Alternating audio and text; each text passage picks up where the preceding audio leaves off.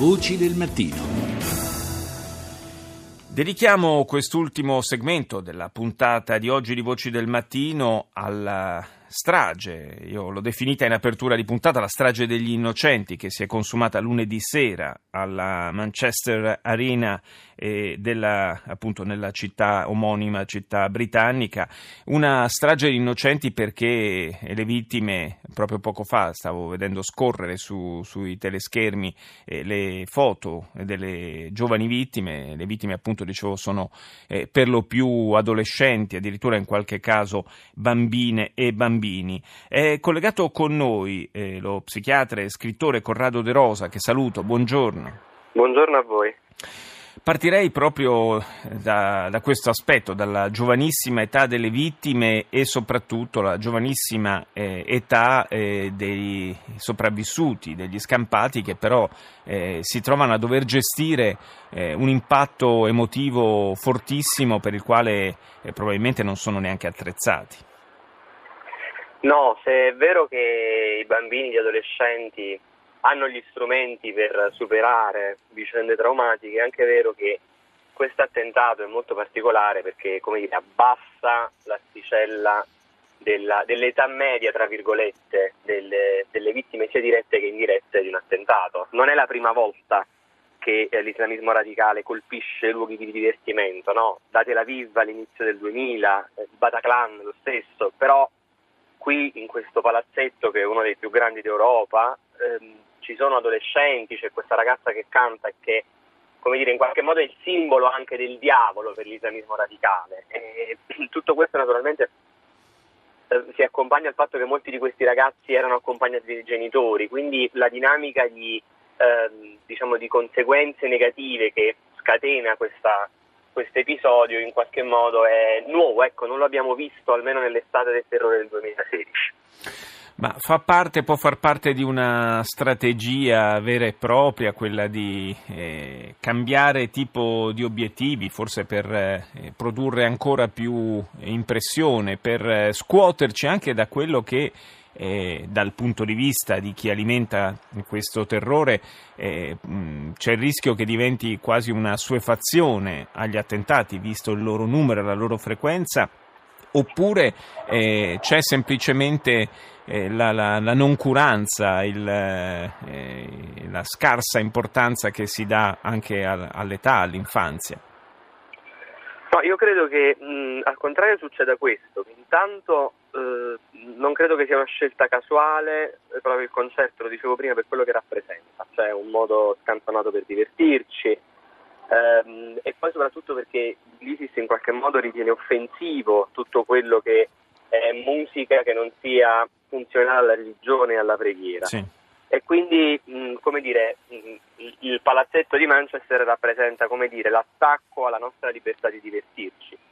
Dopodiché naturalmente il messaggio che loro mandano è un messaggio duplice ma, e questo è il solito messaggio che mandano, cioè si rivolgono al mondo dell'Islam per dire che loro lo rappresentano, che sono loro, loro l'unica alternativa credibile, naturalmente questa è una bugia, non dobbiamo cadere in, questa, in questo cortocircuito e poi si rivolgono come dire, all'Occidente, tra virgolette, con quel messaggio di rivendicazione che sembra medievale, no? anche nel linguaggio, i crociati, i fedeli alla croce, che poi comunque è uguale a se stesso come, come comunicato che viene proposto da, da loro, eh, dice sostanzialmente che eh, anche in una fase in cui loro sono in difficoltà perché le roccaforti cadono, eccetera, sono presenti, sono forti e rivendicano la necessità di creare questo stato del terrore che come si diceva molti anni prima, l'abbiamo conosciuto anche in Italia, era in qualche modo colpirne uno per educarne 100, questo su scala mondiale, ma le tensioni che determinano questa cosa sono, sono analoghe. Grazie, grazie a Corrado De Rosa, psichiatra e scrittore, grazie di essere stato nostro ospite e buona giornata. Grazie a voi, buongiorno. E saluto Mattia Toaldo, analista dello European Council on Foreign Relations di Londra, membro del Consiglio Scientifico di Limes. Buongiorno Toaldo. Buongiorno a voi.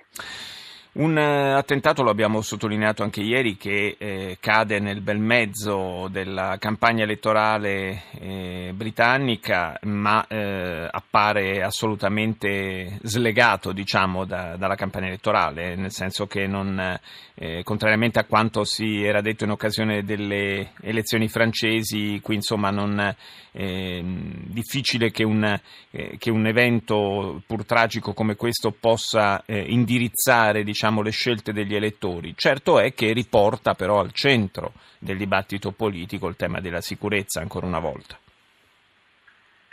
Sì, basta guardare le prime pagine dei giornali britannici di oggi. Mentre dopo l'attentato a Westminster eh, un paio di mesi fa c'era stato un atteggiamento tutto sommato di sangue freddo, quel sangue freddo sembra essere scomparso questa mattina di fronte alle foto dei bambini che vengono messe in prima pagina, che sono i bambini morti. Eh, accanto alle foto dei bambini vengono messe eh, alcune notizie, la, la, più importante è la presenza di 5.000 soldati nelle strade e l'attivazione del livello massimo di allerta antiterrorismo perché si ritiene eh, che un altro attentato sia imminente.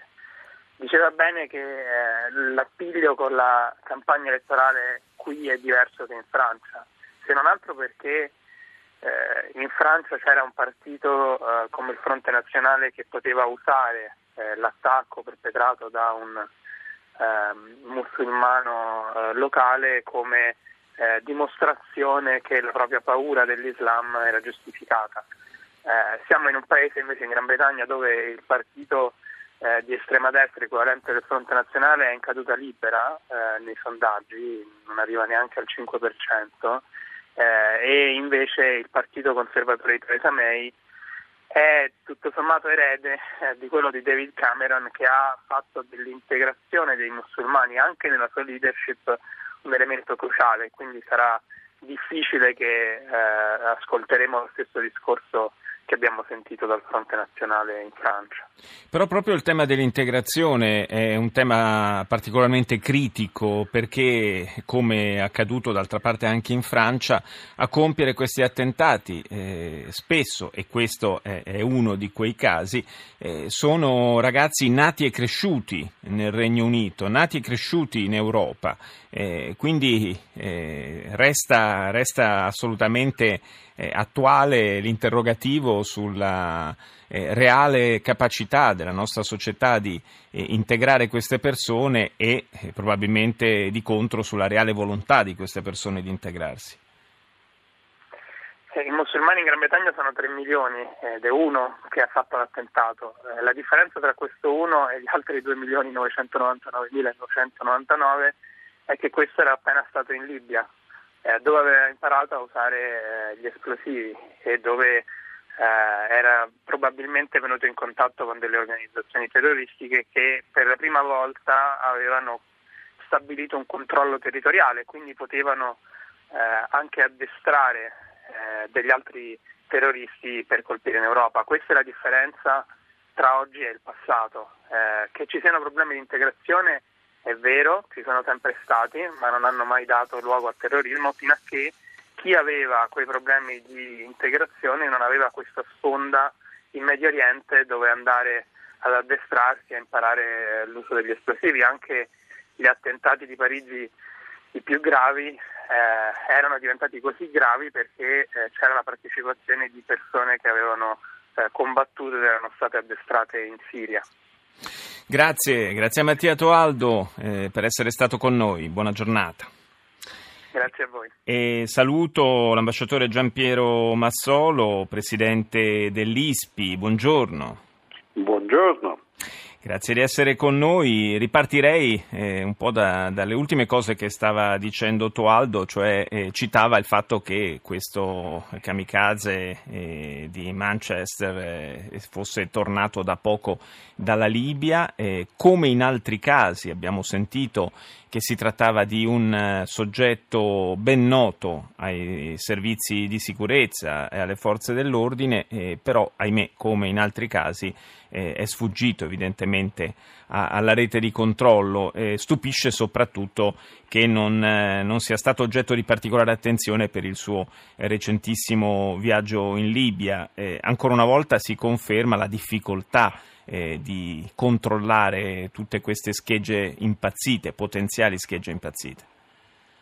Ma guardi, intanto io eviterei di generalizzare, cioè le indagini ci diranno eh, se questo signore effettivamente avesse trovato delle sponde in Libia oppure no.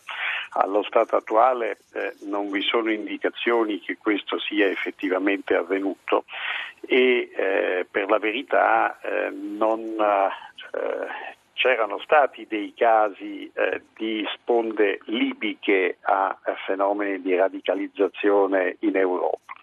C'è da dire che a Manchester c'è una collettività di profughi libici, eh, come del resto una collettività pakistana eh, e altre collettività eh, islamiche piuttosto rilevante, molto consistente.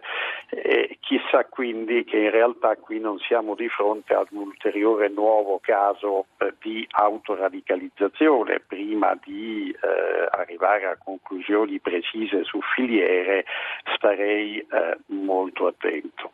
Eh, quanto invece al fatto che eh, alla fine eh, c'è sempre un attenzionato, come si dice in gergo, uno già noto in qualche modo a compiere questo genere di cose, ma eh, come posso dire è un problema di grandi numeri, mm. cioè purtroppo i, i, i sospettati sono troppi per sorvegliarli tutti, cioè non c'è apparecchio di sicurezza, non c'è impianto di sicurezza che possa sorvegliare troppi sospetti. È molto difficile individuare dei sintomi premonitori, non basta un viaggio è molto difficile evitare, anche cancellandoli immediatamente, eh, delle eh, fenomeni di condivisione in rete di materiale eh, di radicalizzazione. È molto difficile controllare i eh, minorenni, nel senso soggetti eh, oggettivamente di difficile integrazione, talvolta eh, spesso settari, talvolta labili, soprattutto se si tratta effettivamente di minorenni che sono stati in teatro teatri di crisi.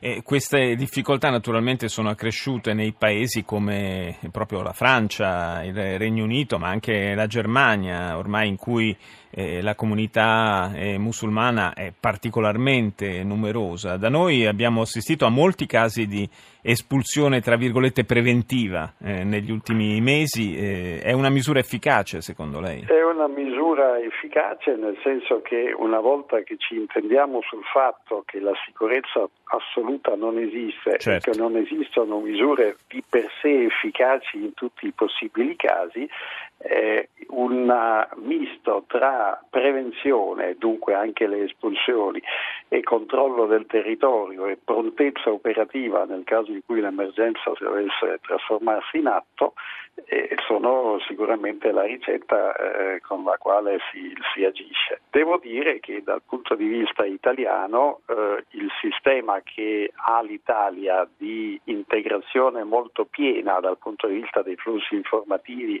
dal punto di vista operativo tra forze dell'ordine e intelligence è un meccanismo eh, di grande valore dal punto di vista appunto di prevenzione e di controllo del territorio. Non in tutti i paesi questa collaborazione è così eh, intensa e così, come dire, finora ha dato dei buoni risultati. Beh, insomma, accogliamo con piacere queste sue parole, visto che essendo tra l'altro stato fino a qualche mese fa a capo del Dipartimento Informazioni per la Sicurezza, dunque al coordinamento, diciamo così, dell'intelligence italiana, sicuramente l'ambasciatore Massolo sa bene di che cosa sta parlando. Io la ringrazio per essere stato nostro ospite a Voci del Mattino. Grazie a voi, buongiorno.